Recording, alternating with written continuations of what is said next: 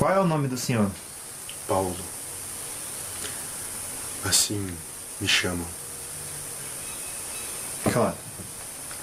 Há muitas pessoas que viveram na época do Cristo que se manifestam hoje até nos terreiros de Umbanda com outros nomes. O senhor preferiu dar o seu próprio nome, por quê? Porque nome é só um nome. E de acordo com as necessidades que se apresentam ao trabalho. Por que não esse nome?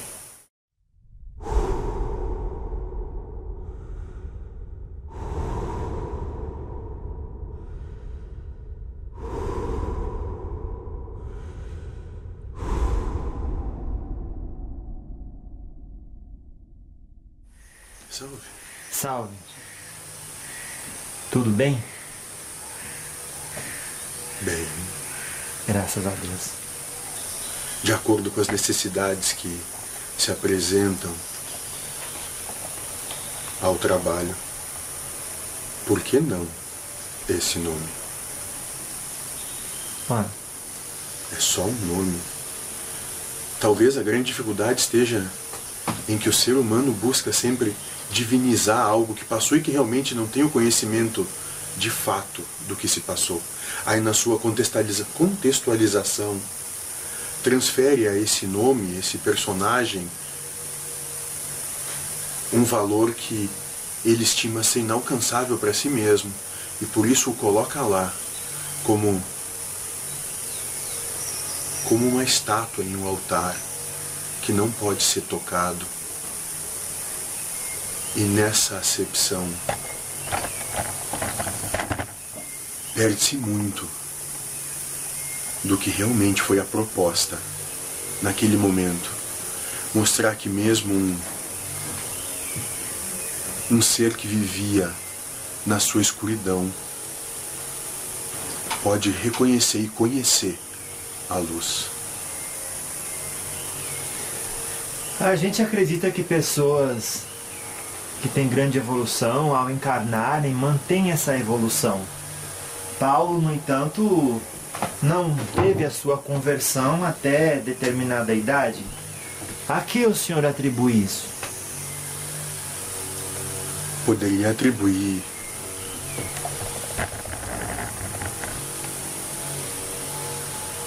na acepção de trabalho que se tinha que talvez até aquele momento ele não tinha ainda um despertar.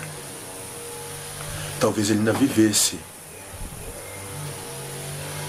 nas suas paixões, nos seus desejos, na sua vontade de tomar o lugar de Deus, ante a sua ilusão de dizer que o servia.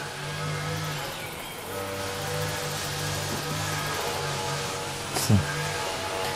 Então, não é só porque a pessoa no mundo astral tem uma condição evolutiva que reconheceríamos como ostensiva, que depois que encarnar ela vai lembrar quem é. Todos estão sujeitos à lei e, necessariamente, se realmente existe uma condição evolutiva, como o moço fala, ele não tem que demonstrar essa condição exposto ao que há de pior? Sem os seus, entre aspas, poderes emocionais psicológicos.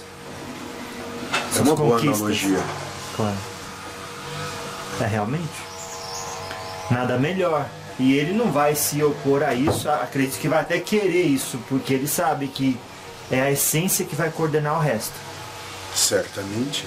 E se não vivenciar o exemplo que depois vem a demonstrar, que vem a pregar aos outros, que autoridade tem? Ah, entendi. É preciso que aquele que quer ajudar viva no sapato daqueles necessitados. Senão, como compreende pelo que realmente passam?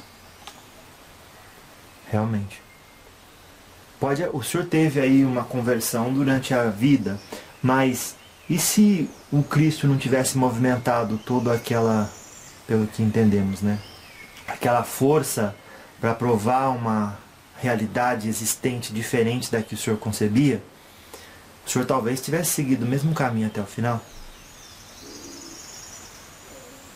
Exposta a sua pergunta, nós temos que primeiro elaborar as possibilidades ao que tu chama de Cristo. Uhum. Porque talvez aquele quem nos derrubou não seja exatamente aquele a quem tu te referes. Há talvez uma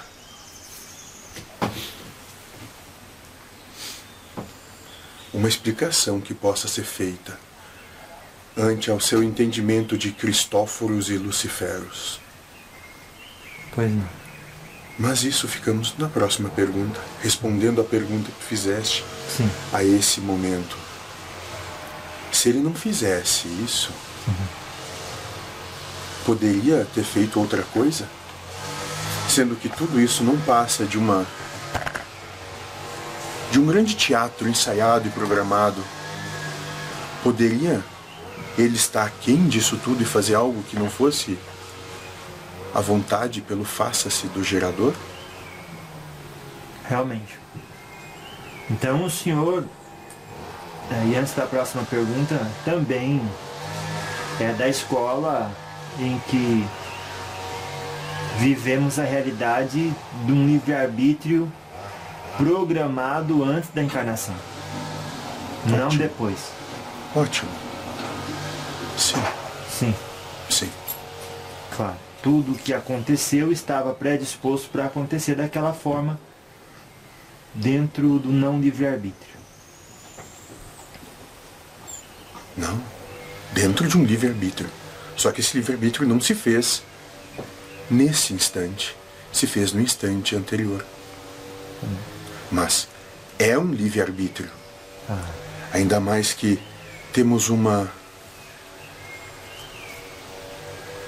uma concepção, podemos assim dizer, de que o que vocês chamariam de realidade nada mais é que uma grande ilusão no seu pior passado moral.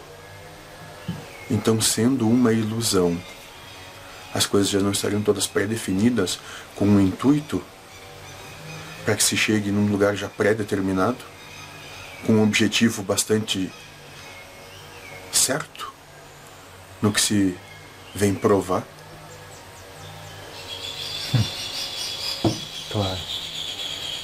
Então, antes de chegar naquele momento da conversão, vamos falar um que aconteceu antes. Quem foi aquela personagem significativa para o Senhor que hoje conhecemos pelas obras do Emmanuel com o nome de Estevão? Um grande amigo que se colocou à disposição para dar um grande exemplo. Alguém que se coloca entre a mão e o rosto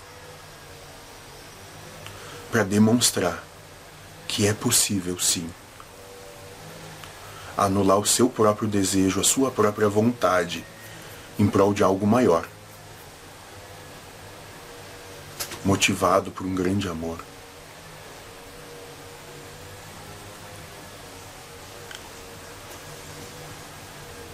E esse amor incendeia o que está ao seu redor.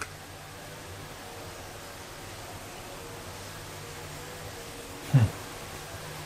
Claro, é como se dissesse: ele não viu no Senhor um inimigo, mas um amigo inconsciente do amor que existia dentro de si mesmo. Em lugar Ótimo. de fazer mal a si, ele deixou o Cristo viver através dele. Ótimo. Lúcido. Lúcido. Lúcido. Ele lúcido. Aquele personagem ébrio. Hum. Mas com um propósito. Dentro do que chamamos de ébrio. Para que justamente se demonstrasse que ninguém está aquém da lei e que todos são sujeitos aos seus efeitos. E que sim, é possível se transformar em meio a tudo isso. Mas primeiro tem que cair do cavalo. Uhum. O ser humano que tem a educação formatando ali seus desejos de uma sociedade ideal, de uma devoção ideal, pode acabar se perdendo no caminho, sobretudo num caminho onde não se encontram muitos Estevãos. Talvez a grande percepção necessária seja que o que realmente é ideal, o ideal é o que é formatado pelo outro, como sendo o caminho que todos devem seguir, ou o ideal é o ideal do meu caminho, e que nesse caminho eu encontre os meus Estevãos. E poderia te dizer que existem muitos. Nossa. Talvez o que nos vem nesse instante é que o nosso orgulho soberbo não nos permita enxergá-los, mas eles sempre estão por aí. Seja e principalmente é nas menores coisas. Porque não são grandes atitudes que modificam. São pequenas atitudes constantes dentro de si a todo o tempo. Retornando para o assunto inicial, pode-se dizer que foi coragem da sua parte do médium se identificar com o nome daquela encarnação? perante a sociedade de hoje, sobretudo na região específica? Sobre o seu ponto de vista, ou melhor, sobre o ponto de vista desses que podem ver? Sim. Uhum. Quem sabe até estupidez, poderia se dizer.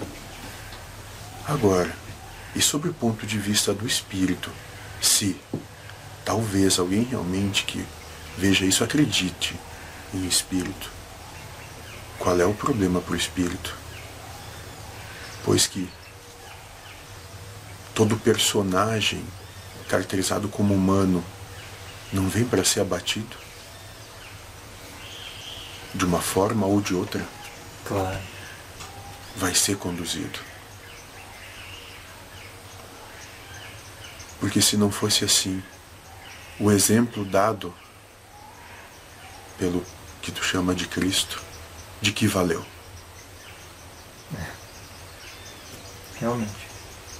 Ou seja, e também as suas cartas, né, sempre é, trazendo de dentro para fora nas pessoas essa devoção da coragem, mas não uma coragem que busca ser reconhecida, mas uma coragem que busca se reconhecer em Cristo. Despertar a sua lucidez. Se for disso que tu fala sim. Uhum. Naquele passar, não tínhamos uma palavra como Cristo. Essa palavra veio depois.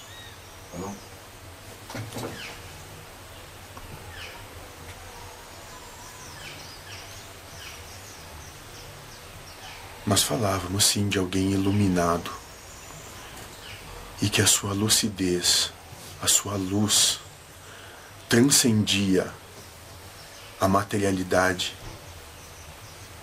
e tocava a tudo e a todos de uma forma ou de outra.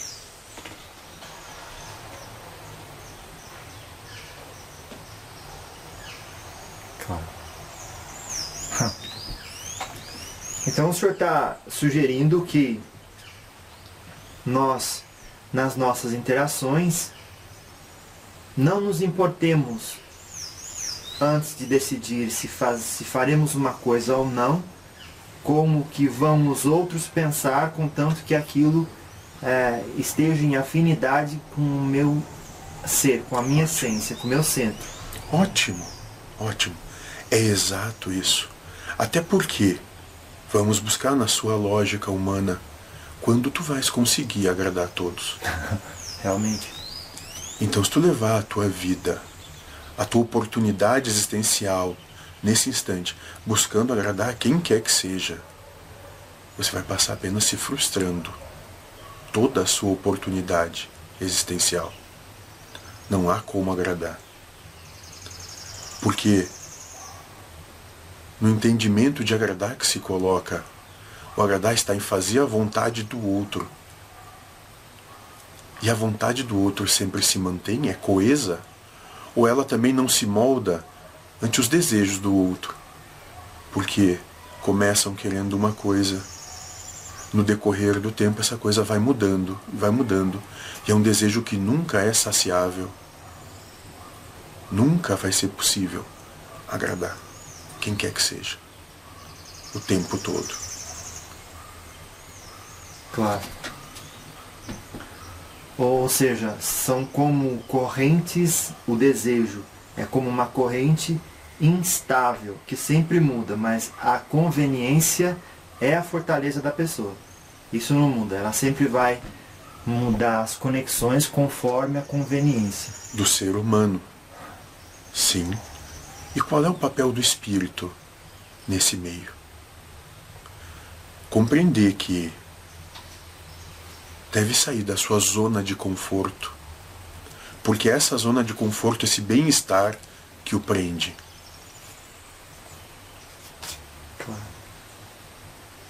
Fizemos uma série de diálogos com os mestres ascensionados e ainda hoje muitos acreditam que são é, ilustres seres excelsos que são tão evoluídos que nem condição nenhuma de se comunicar conosco teriam. Parece que quanto mais evolui, mais incapacitado de uma comunicação se fica. Mais divinizado o ser humano o coloca para que o torne inatingível. É. E a partir disso, não precise lhe tomar o exemplo de existência para si mesmo. Não precisa ser incomodado por alguém que o aconselhe. E continua na sua zona de conforto. Ou seja, mesmo com a prisão aberta e com a chave na porta, prefere ficar dentro dela. Claro. E sabendo que isso nos aprisiona mais do que nos liberta e a liberdade é boa, por que preferimos permanecer na caverna? Porque se libertar dá trabalho. Dá trabalho olhar para o outro como um igual. Dá trabalho perceber o todo ante uma fagulha de um amor imenso. Dá trabalho perceber que a si mesmo é muito maior do que sequer se pode imaginar.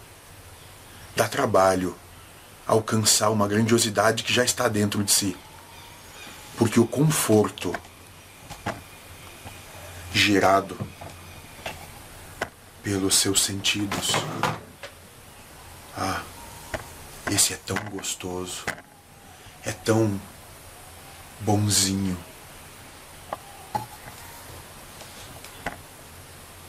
E quem sabe eu possa falar disso. Porque possivelmente já experimentei isso também. E sim, dá ao humano uma sensação de hiperpotência. Se adulado, adorado, se está colocado sempre como o certo em tudo, como aquele que deve ser seguido. Mas quem sabe, quem sabe, ao Espírito, não é o trabalho do caminho que realmente o engrandece. Não é o seu sair e sair trilhando o caminho com os próprios pés que faz diferença para si mesmo dentro do que veio fazer aqui, passando de casa em casa, de vila em vila, falando àqueles que têm vontade de ouvir. E entre um falar e outro,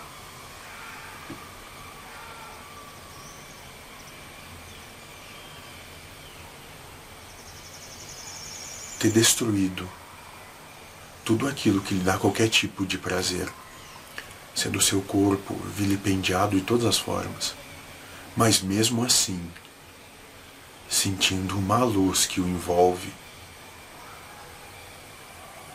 que faz com que não se esmoreça, embora que, por muitas vezes, houveram lágrimas caladas.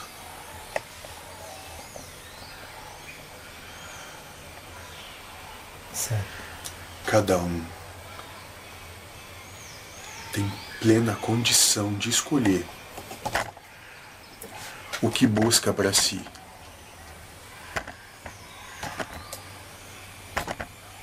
Não existe melhor ou pior. Existe despertar lúcido. Ou ainda está ébrio. Mediante as duas opções, vai se fazer uma escolha por um caminho. Até que em algum momento as coisas mudem. E essa mudança te arrebata de tal forma que mais nada tem sentido a não ser a mudança.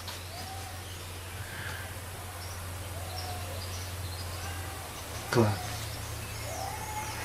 Está, portanto, programada a época em que a Terra se tornará planeta de regeneração? Isso já começou? Vocês já vivem um período regeneratório. Deveras interessante tal período antes que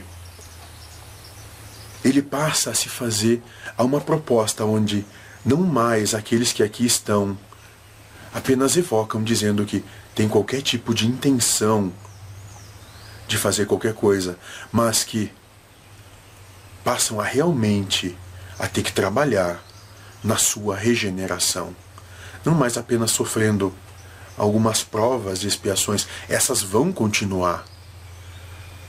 Mas agora se passa por muito mais uma atitude de regeneração, onde que não mais apenas um sentimento de perdão, mas um exemplo vivo de perdão.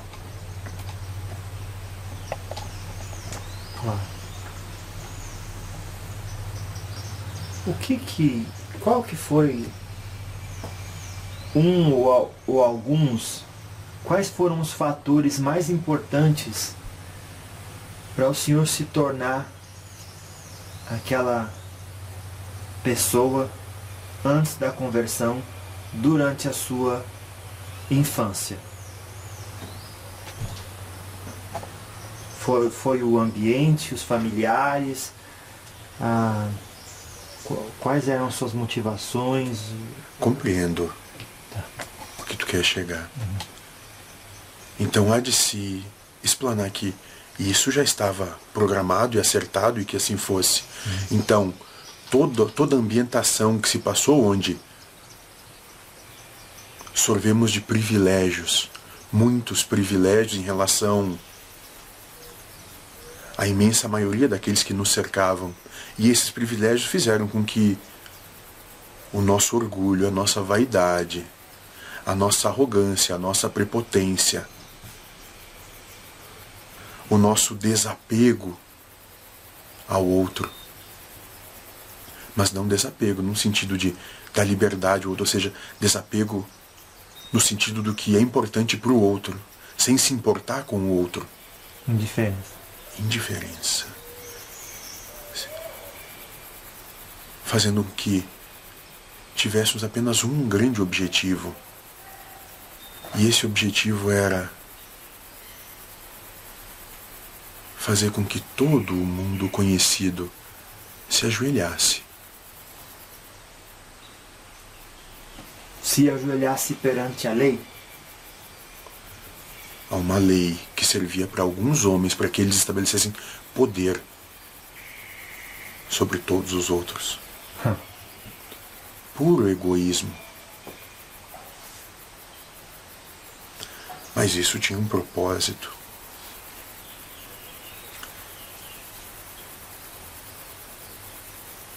Quem sabe um propósito onde se alcançou um estado de compreensão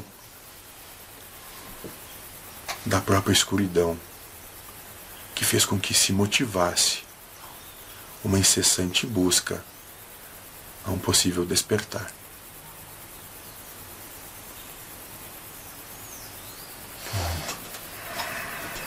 Falar em lei, a gente colocou uma, uma colocação aqui feita pelo Senhor em Romanos 7.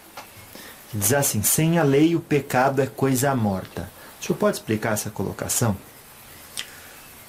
Aqui nos referimos à lei dos homens.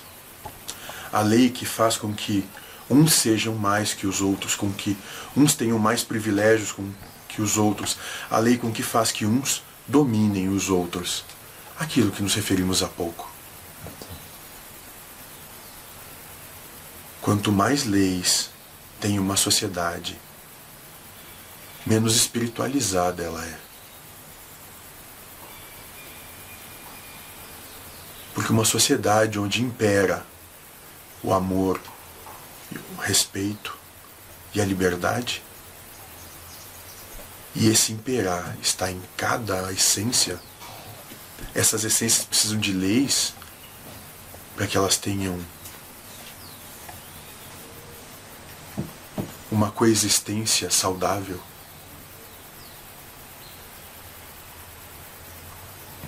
E por outro lado, a criação de inúmeras leis coíbe o que as leis mesmas dizem ser errado?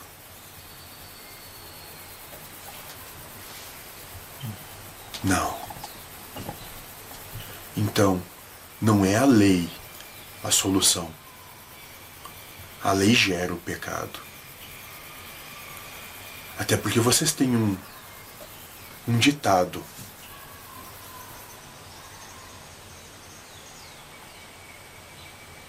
O que é fora da lei é mais gostoso. Uhum. Não é mais ou menos isso? É por isso porque existe uma centelha dentro de cada ser que pode ser entendida como uma centelha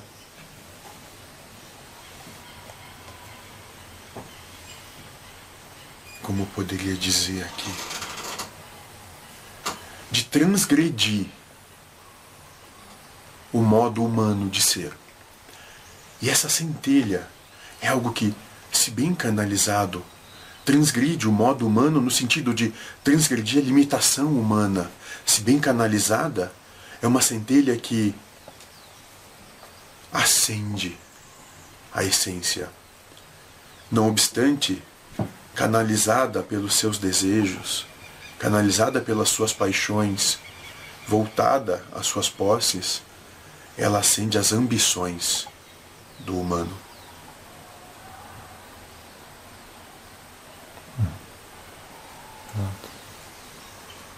Sim. Pode-se entender essa lei nessa colocação como o conjunto de regras estabelecidas do homem para o próprio homem que afasta-os da essência amorosa e torna-os julgadores como se pudessem ocupar o lugar de Deus? Ótimo. Ótimo. Sim. Ótimo.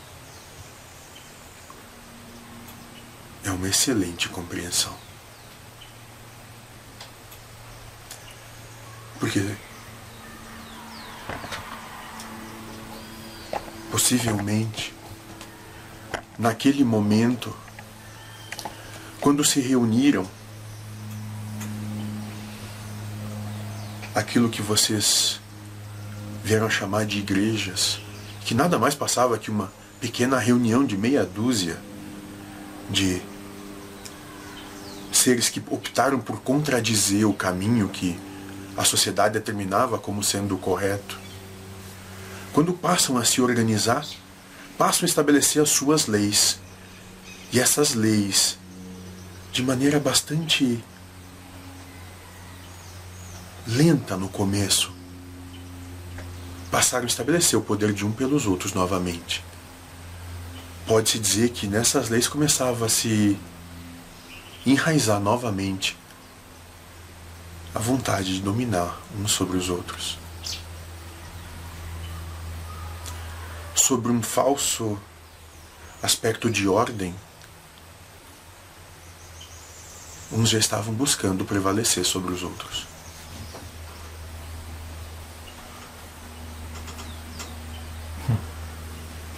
Claro. Então, decidiram que pecado é aquilo que separava de Deus e, portanto, deixava as pessoas sujas e impossibilitava-as de conviver e decidiram que essas pessoas, portanto, não contribuíam com uma coesão social, portanto, deveriam ser tratadas diferentes, é, como a prostituta, Ótimo. por exemplo. Ou o leproso. O leproso. E nos parece que a luz do mundo andou justamente entre os segregados da sociedade, porque a sociedade o segregou também. Então, sob o ponto de vista do espírito, onde se deveria andar? Naqueles que são os certos? Ou naqueles que são apontados como os miseráveis?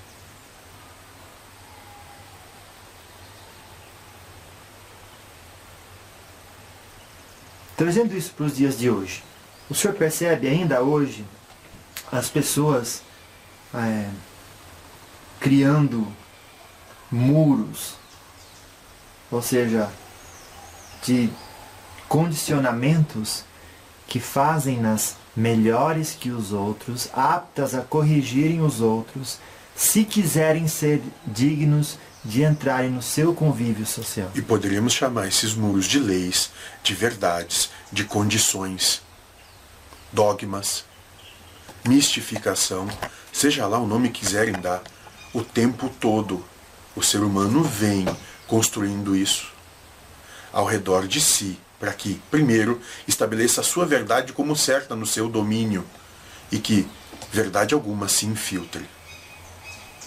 E a partir disso, cria, podemos dizer assim, mecanismos para infiltrar sua verdade no cercado do outro para que essa verdade se infiltre e domine. Nos parece que o trabalho daqueles que buscam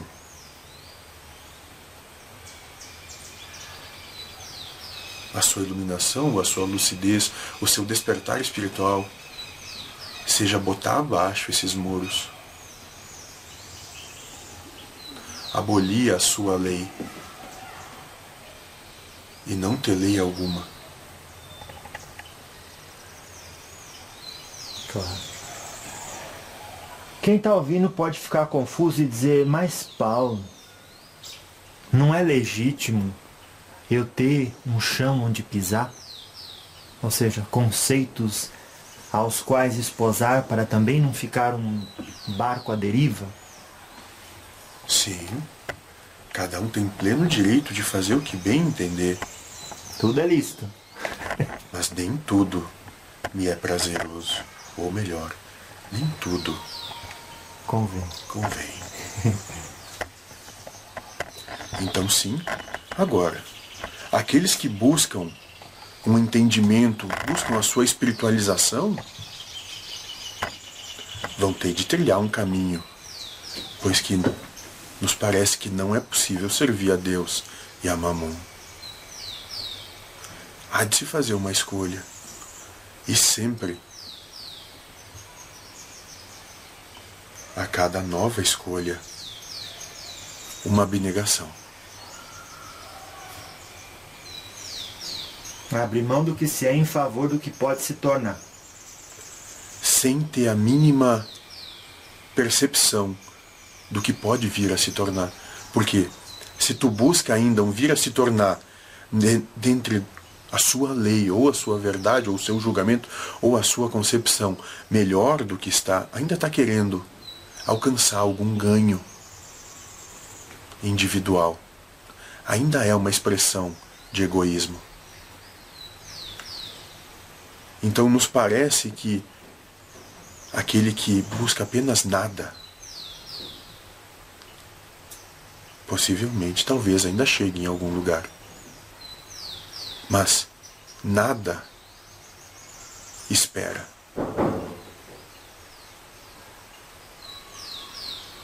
Claro. Não sei se foi o senhor que falou, eu morro um pouco a cada dia.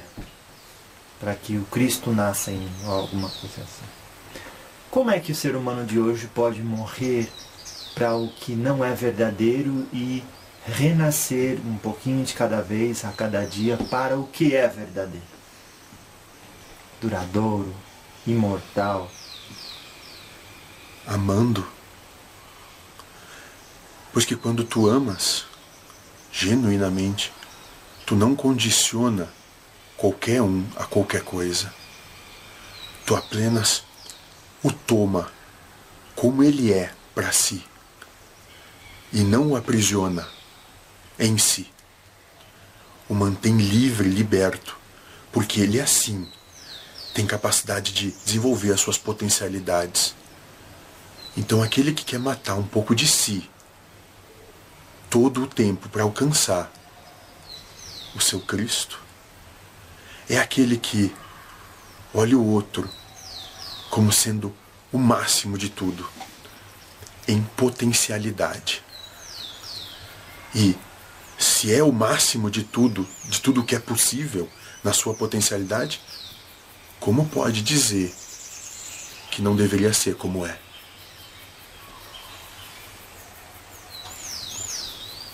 Mas então, tendo essa lucidez, o acolhe como é e compreende a perfeição que é como está.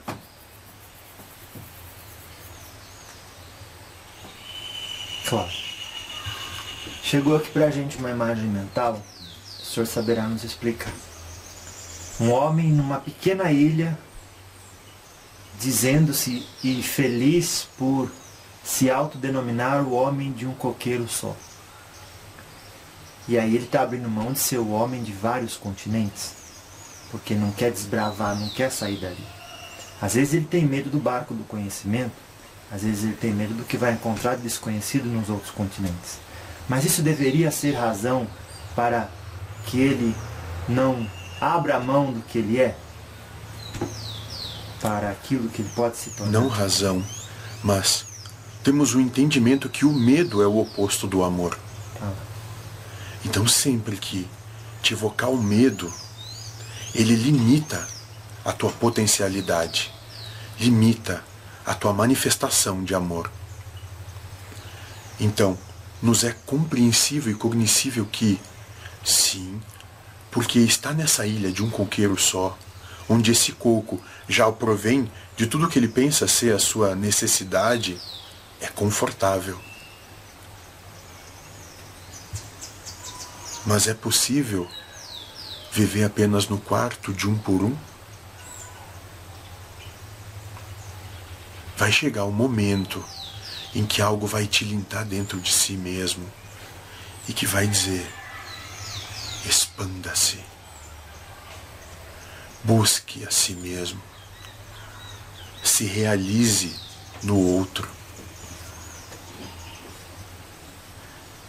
Perceba-se, pois que tu é muito maior do que essa prisão que tu te colocou. E aí, mesmo com medo, não pega nem o barco, se atira ao mar e sai nadando mesmo com medo, passa a manifestar uma centelha de amor. Hum. Aqui é um bom momento para trazer aquela parte do Evangelho em que Jesus andou sobre as águas. Nessa analogia, como poderíamos extrair um conhecimento disso? Estamos falando de um ser que é atemporal, adimensional, e que já trouxe na sua manifestação de encarnação todas as faculdades mediúnicas possíveis que um ser humano é capaz de desenvolver. Então estamos falando de um ser que já trazia em si uma onisciência, uma onipotência e uma onipresença. Poderia até alterar até mesmo a condição do clima para que se fizesse a obra que veio realizar. Então a esse, se fosse de sua vontade, traria os continentes a si. Hum. E quando ele diz assim, tudo o que eu fiz vocês podem fazer, seria um pouco retornando a sua explicação que é, abrir mão realmente de uma ilha que determina meu estado de espírito, o meu senso de identidade e que é... me limita. Ah. Exato. Quando ele diz isso, diz todos potencialmente são tanto quanto eu, porque aos olhos de nosso gerador não há maior ou menor. Todos são o que são, e são ele em si também. Agora, há de se acreditar que é. É uma premissa, é, é necessário, né? Acreditar. Fé. Como pode realizar algo que nem tu mesmo acredita que é capaz? Não está realizando nada por ti. No máximo, é instrumento de outro que sabe que é capaz, que está realizando, para te demonstrar de que sim é possível, embora tu mesmo não acredite. Aquele encontro famoso em que o senhor ficou cego por alguns dias aconteceu no caminho de Damasco? As portas de Damasco. Uhum.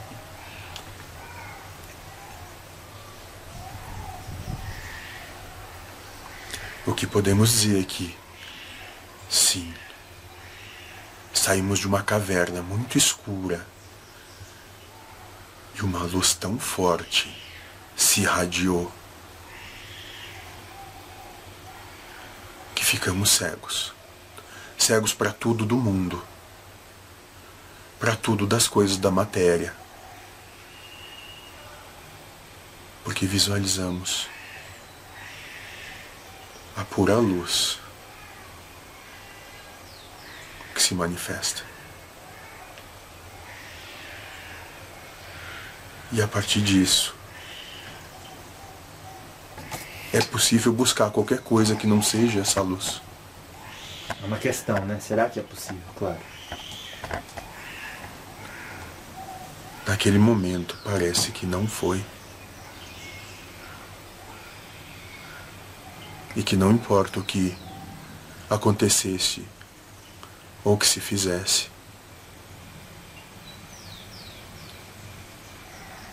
Tudo era ínfimo em relação àquela luz.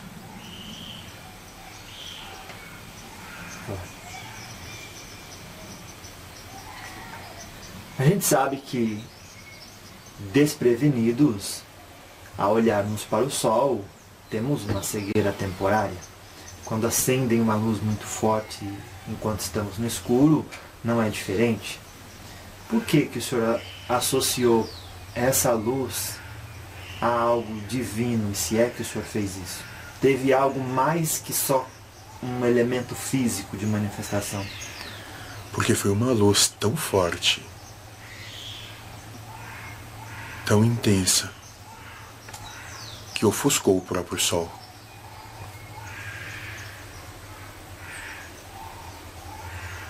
Uma luz de espírito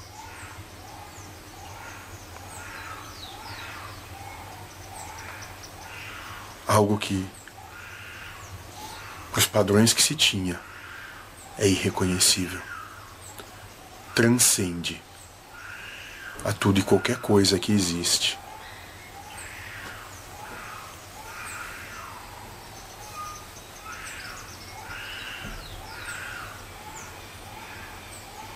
Uma luz de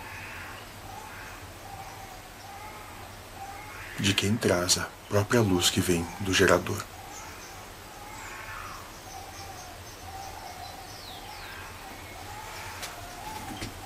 Abrindo um parênteses, vamos falar mais disso. É, ao fundo ouvimos um bebê chorando. Não deveríamos ser comparados a um bebê chorando? Sim. Sim, é uma bela analogia, porque é exatamente isso. Tem tudo ao seu redor, mas não sabem ainda o que vos realmente completa. Aí ficam buscando, gritando, exacerbados por qualquer coisa fora, quando tudo que vos ilumina já está dentro. É uma bela analogia da imaturidade daqueles todos que se sujeitam a esse processo de encarnação. E os guias espirituais são tal qual os pais dessa criança, que vão sabendo que ela não está precisando de médico, está bem alimentada. Ótimo, ótimo. Sabendo que, calma, vai passar. E quando crescem um pouco e começam a fazer mais birra, mas já têm um entendimento que estão fazendo por birra, que se pegue uma mão e alce-as suas nádegas. Porque às vezes o que precisam é disso, é de um tapa para cair na realidade. Porque o tapa, aí vamos dizer, o apóstolo Paulo tá processo tá de violência. vida. Que isso? Explica as pessoas aí. Processo de vida. A vida age exatamente assim com todo e qualquer ser. A partir do momento que ele começa a querer transgredir a própria vida e tomar conta da vida, achando que vai dominar a vida, a vida vem e simplesmente passa por cima, dizendo: não é por aí. Ninguém domina a vida. Sem antes dominar a si próprio, né? Birra não leva a lugar nenhum. E quando domina a si próprio, ainda busca dominar a vida? Não. Não necessita. Segue o curso. Porque compreende que não é estagnação, mas o um movimento lúcido. E aqueles pais que diziam, me orgulho de nunca ter batido no meu filho, eu sei que ele precisou muito, mas isso eu pelo menos não vou levar no meu currículo buscou ganhar de alguma forma também. Porque se teve que dar o tapa ou não, qual é o problema? Aliás, quantos filhos não dizem exatamente isso? Eu apanhei sim de meus pais, mas agradeço por cada tapa. Porque nos parece que talvez cada tapa recebido foi um tapa a menos que a vida teve que proporcionar. Então não é o que a pessoa faz, mas a intenção por trás daquilo. Sempre. Claro. Sempre. Toda a intencionalidade é que vai gerar a possibilidade de uma porta mais larga ou mais estreita. Claro. É como se dissesse assim: se eu passo uma correção numa criança, exprimindo o, o ódio por me incomodar, por tirar minha paz, aí eu estou equivocado.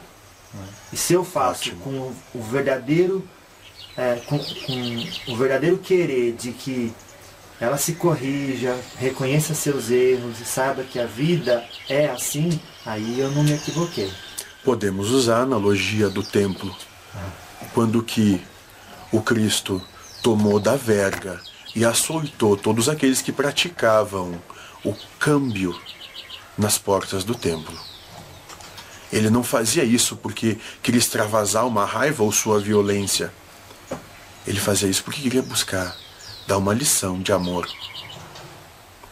E às vezes essa lição de amor tem de vir com a verga ou com o tapa, porque nos parece que não é sendo bonzinho que se alcança a sua iluminação, mas é compreendendo o processo da vida. O senhor chegou a encontrar com Jesus pessoalmente em, em carne e osso? Não. Aquele personagem não encontrou esse outro personagem. Claro. Já tinha desencarnado, né? Mas mesmo assim, ele não conseguia fazer-se homem quando quisesse? Acredito que sim. Teve a necessidade, né? Nos parece que não. Claro. Voltando ao assunto, quando o senhor descreveu a luz, qual luz era aquela? E voltando também àquela pergunta que faríamos depois. Seria o que dizem como guia espiritual de Jesus, estrela da manhã, Lúcifer? Ou aquela luz era realmente Jesus? E Jesus não precisa aparecer todo cheio de luz. Não é? Como é que foi? Explica um pouco sobre tudo isso.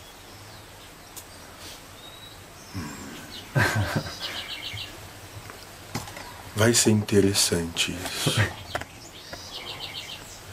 Há de se compreender que aquele ser, quando encarna com uma missão, traz em si um propósito, mas está sujeito à lei. E ele tem sobre ele uma cobertura de alguém que já transcendia essas questões. E a esse se nomeia Lúcifer, estrela da manhã, ou como chamamos, mentor.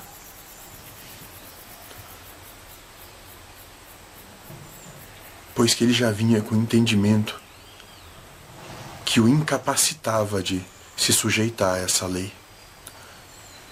Por isso que ele não tem como encarnar por si. Alguém teve de tomar essa posição. E foi alguém que tem muita afinidade com ele. E que trabalha com ele até hoje. Então, o que podemos dizer quanto à sua pergunta? Temos uma analogia que nos diz que Cristóforos e Luciferos são duas faces de uma mesma moeda. Um que veio se manifestar na matéria, porque ainda tinha condição, e outro porque não tinha mais condição, se manifestou através da manifestação da matéria, daquele que tinha condição.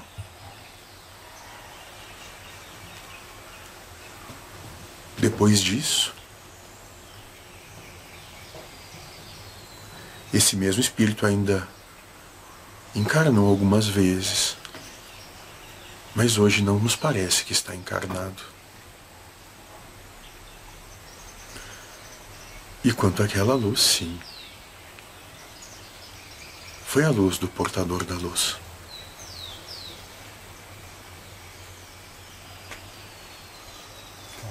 Com qual propósito?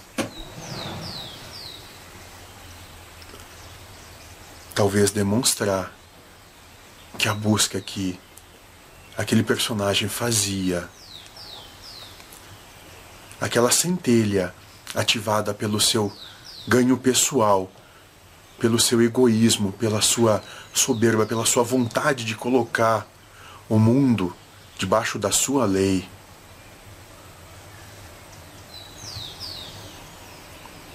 Era apenas o desejo imaturo de uma criança rebelde.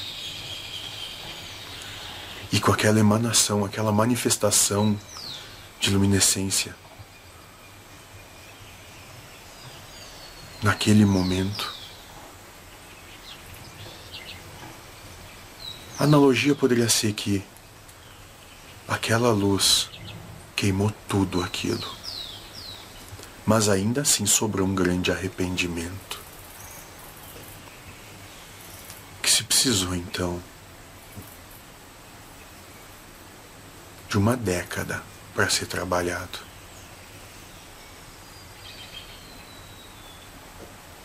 Nossa. Como se o homem de um coqueiro só recebendo visita de vários várias pessoas de vários continentes que foram trazendo cada um um tijolo, construiu um super castelo que uma onda gigante derrubou. Aí ele falou, peraí, vamos considerar as coisas aqui. Ótimo. e percebeu que tudo que ele tinha construído não passava de ilusão. E foi arrebatado para um novo continente, supostamente. Poderíamos dizer que foi jogado no meio do mar. Oh. muito longe de qualquer continente.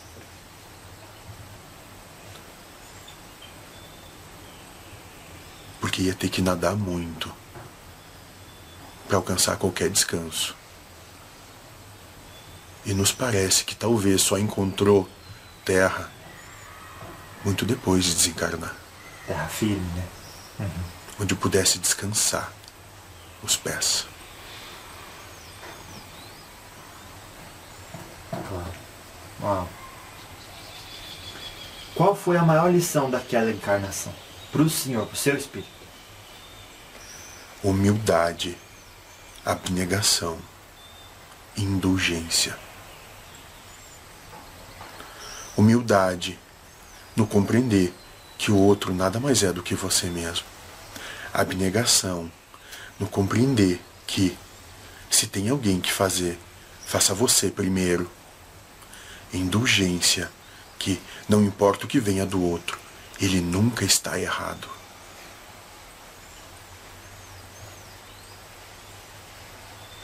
Humildade, abnegação, indulgência. Indulgência, ou seja, ser dócil por dentro. É assim, considerar Ótimo. Que... Ah. Não vê na ação do outro erro ou pessoalidade, algo pessoal contra si mesmo. Mas vê na ação do outro o conjunto do todo que tem que ser como é. E seja lá o que vier, é bem-vindo. Seja a flor ou o açoite. Claro. Porque, como disse a voz Hilda, tudo serve o propósito para o qual foi criado. Ótimo. Ótimo. É, interiorizar esse conceito.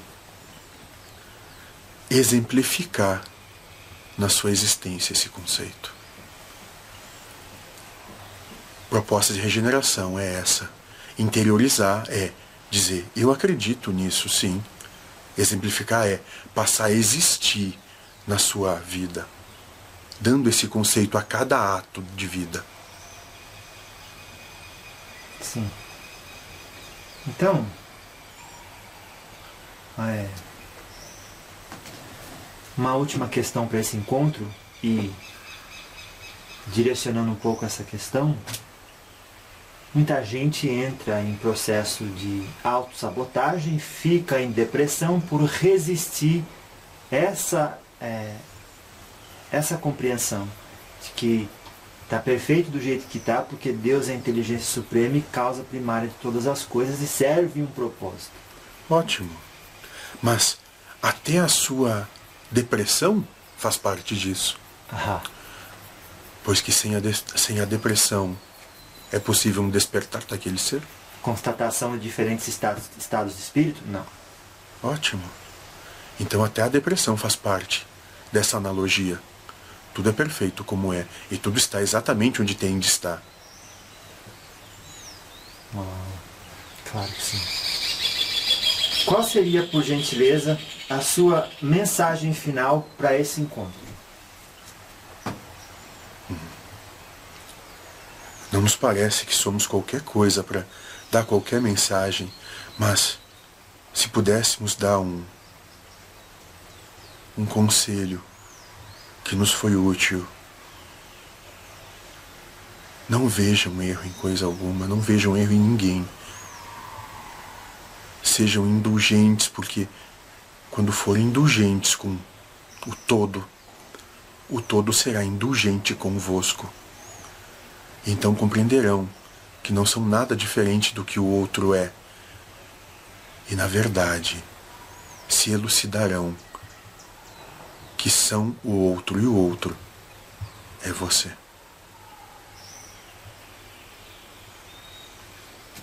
Graças a Deus.